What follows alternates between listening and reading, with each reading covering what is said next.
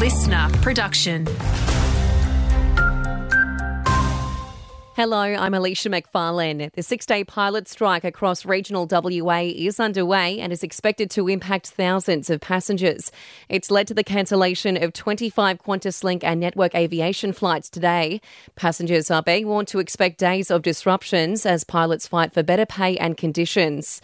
The state's police minister hopes a major raid on an illegal gaming house in Perth's east will send a clear message to illegal operators. Close to $190,000 in cash, casino style gaming chips, and playing cards were seized, with a 35 year old man charged.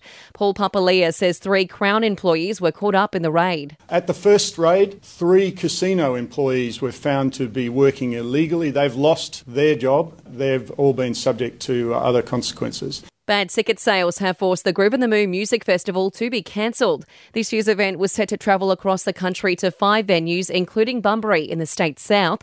All tickets already purchased will be refunded.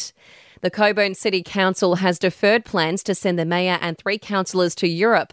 The proposed week long trip in Croatia was estimated to cost ratepayers around $114,000. It was debated at a meeting last night, one councillor arguing the price couldn't be justified during the cost of living crisis. Tasmania's Premier Jeremy Rockliff has called a snap state election for March 23rd, a year early. His minority Liberal government has been facing a standoff with independent MPs, prompting the move. In sport, Tasmania is chasing 141 runs in the one dayer against WA. A short time ago, they were on three for 180.